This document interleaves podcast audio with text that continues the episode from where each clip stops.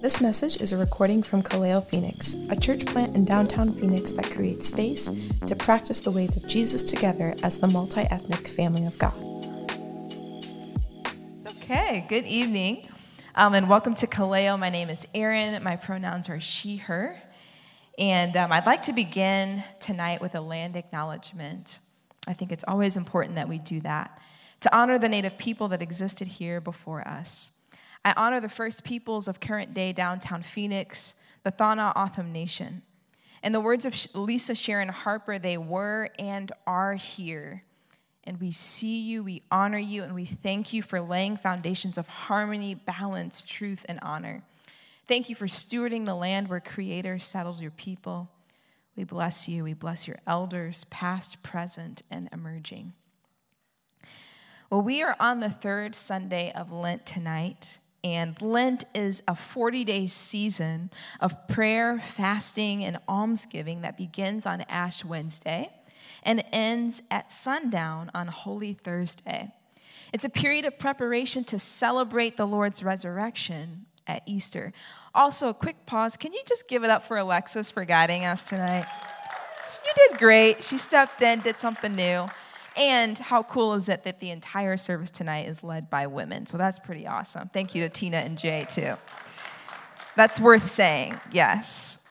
But this evening, we find ourselves in the story of the nameless Samaritan woman at the well, which is only recorded in the book of John. This story is a revealing one, full of truths and powerful lessons. This story follows on the heels of the account of Jesus' interaction with Nicodemus as we discussed last week. In John 4 5 through 42, we read about Jesus' conversation with a lone Samaritan woman who had come to get water from a well known as Jacob's Well, located about a half mile from the city of Sychar in Samaria. This was a unique and extraordinary woman. She was a Samaritan, a race of people that the Jews utterly despised as having no claim on their God. And she was an outcast and looked down upon by her own people. This is evidenced by the fact that she came alone to draw water from the community well, when in biblical times, drawing water and chatting at the well was a social high point in a woman's day. However, this woman was ostracized and marked as immoral and unmarried woman living openly with the sixth in a series of men. And Jesus initiates a conversation with this woman. She says, He says, Will you give me a drink? For his disciples had gone into town to buy food, and the woman feels safe with Jesus because not only is he not from her village, he does not know anything about her failed life or even how depressed she may have felt for months. In her view, he was part of, her, of a heretical, though related religious community. Jesus would have had no contact with the Israelite Samaritan leaders of her community. So, from her perspective, maybe Jesus felt safe to her. And this openness of the woman to Jesus is what sets the stage for what happens in their conversation. Jesus responds If you knew the gift of God and who it is that asks you for a drink, you would have asked him, and he would have given you living water. Let's talk about water for a moment, shall we? Dr. Gafney reminds us that the word thirst has come to denote much more than a longing for water. It speaks of a deep craving, you might even say a carnal craving. Thirst is a reminder that your life is fragile and neglecting your thirst can have dangerous, even lethal consequences. Satisfying your thirst will literally save your life. Thirst is as if it is an equalizer on the scale of death. For all humans and all animals, all forms of life that we know about, thirst for something that will, we all thirst for something that will sustain such life as we possess. Thirst is more lethal than hunger because a person can survive without food much longer than we can survive without liquids. Whether we realize it or not, we are more water than any other substance. We came from the water. We were literally wombed in water, and we were waterborn, be it one time or twice, born again. Our ancestral story in Genesis tells us that we were created from soil that was formed when the waters were commanded to assemble and allow the dry land to appear. Science tells us that all forms of life evolved from the waters of the sea. When we thirst, we literally crave that which we are fundamentally. So let's go back to the story from the perspective of an expert Israeli scholar, Dr. Liz Orkin Eisenberg. He reminds us that Jesus responds this way If you knew the gift of God and who it is that asks you for a drink, you would have asked him and he would have given you living water. It is important that we picture the woman. She was not laughing, just in case you imagined that she was. She was not laughing. She was actually having an informed, deeply theological and spiritual discussion with Jesus. This was a daring attempt to accept truth that was outside her theoretical her theological framework and surely would not pass the test of being a faithful Samaritan. And she takes issue with Jesus because what he says is different than what she believes in the Samaritan Torah. Sir, the woman said, You have nothing to draw with, and the well is deep. Where can you get this living water? Are you greater than our father Jacob, who gave us the well and drank from it himself, as did his sons and his flocks and his herds? And Jesus answered, Everyone who drinks this water will be thirsty again, but whoever drinks the water I will give him will never thirst. Indeed, the water I give him will become in him a spring of water welling up to eternal life. The woman said to him, Sir, give me this water so that I won't get thirsty and have to keep coming here to draw water. Now, this interaction may strike a familiar chord for us believers who have experienced the life giving power of Jesus' presence and spiritual renewal. But after this interaction, Jesus continues the conversation. He lets the nameless Samaritan woman know that he understands her troubles much more fully than she thinks by showing her that He is aware of all the pain and suffering she has endured in her life. He told her, Go, call your husband and come back. I have no husband, she replied. And Jesus said to her, You are right when you say you have no husband. The fact is, you have had five husbands, and the man you now have is also not your husband. What you have just said is quite true. But let us consider an alternative interpretation. That having seen Jesus' intimate knowledge of her miserable situation and his compassionate empathy, the woman feels secure enough to also break tradition and climb over the wall of forbidden associations. She makes a statement that invites Jesus' commentary on a matter having to do with the key theological differences between the Jews and the Samaritans. Jesus' care for her personhood and her humanity broke down walls of theological difference. I'll say that again. Jesus' care for her personhood and her humanity broke down walls of their theological differences.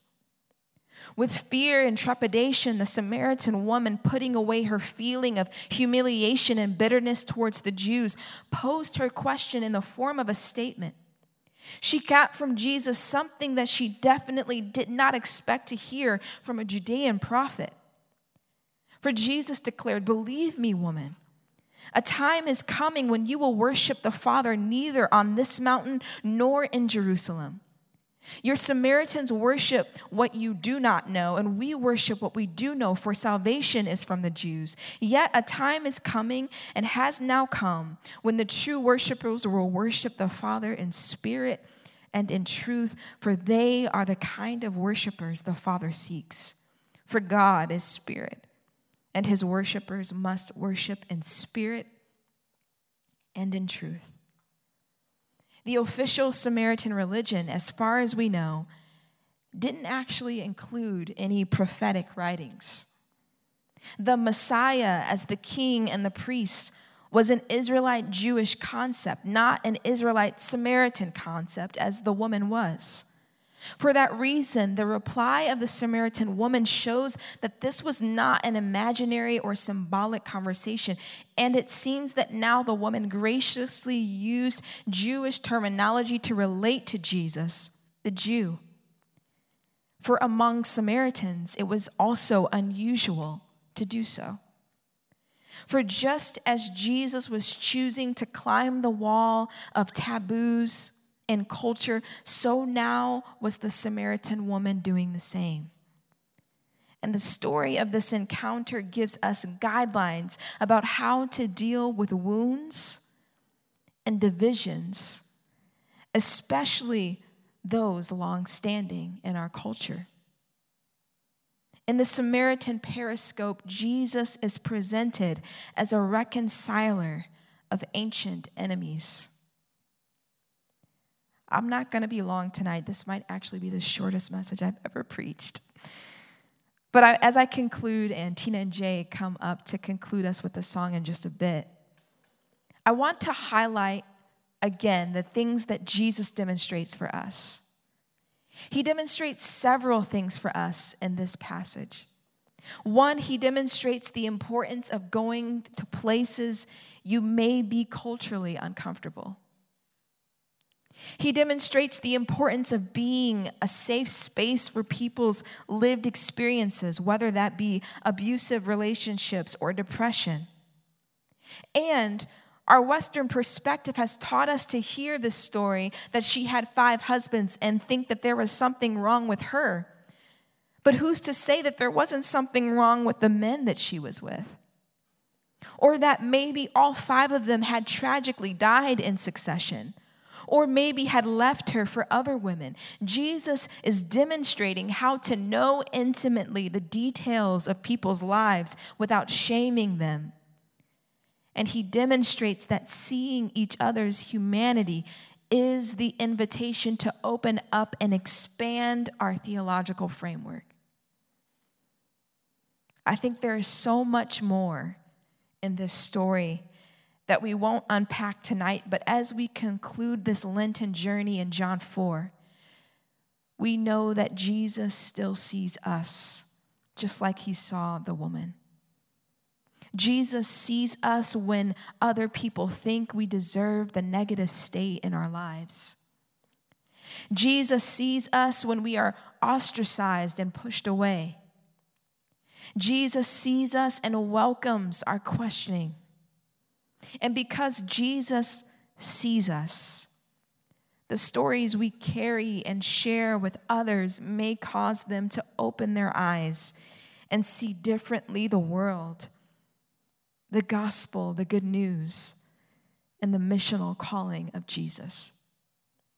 This Samaritan woman at the well has given us a new perspective. Let's have a moment of silence and ask Jesus, what do you want us to know? What do you want us to do about the things that we've heard tonight? Let's have a moment.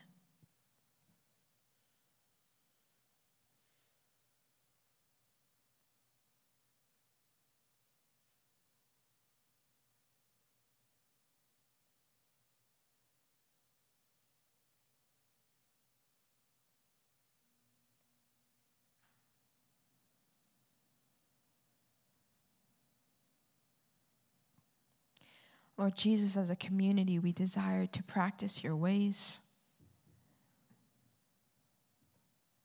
Thank you for helping us see your ways and the way you talk to the woman at the well.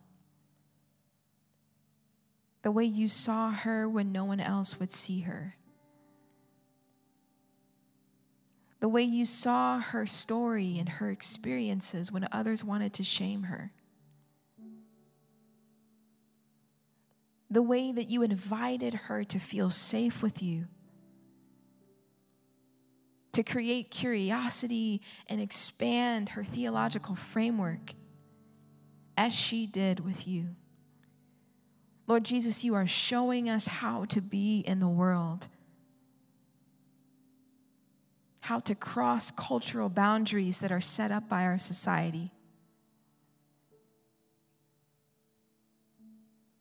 And as a community, we desire to continue to practice your ways together. So as we sit at the table tonight and eat tacos and burritos and share stories of our lives and how we showed up in this space, would we remember and be reminded that, like Jesus, we also choose to see one another, to hear the lived experiences and cultural differences of each other and without shame. And to be in the presence of one another that is safe. We thank you for your presence. We thank you for showing us the way of love. and how to be a community of healing. Amen.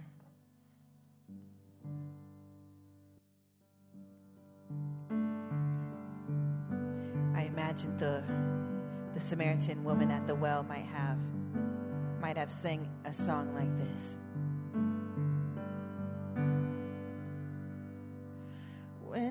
Thought I lost me, you knew where I left me. You reintroduced me to your love. You picked up all my pieces, put me back together. You are the defender of my heart. When I thought I lost me, you knew where I left me. You reintroduced me to your love. Picked up all my pieces, put me back together.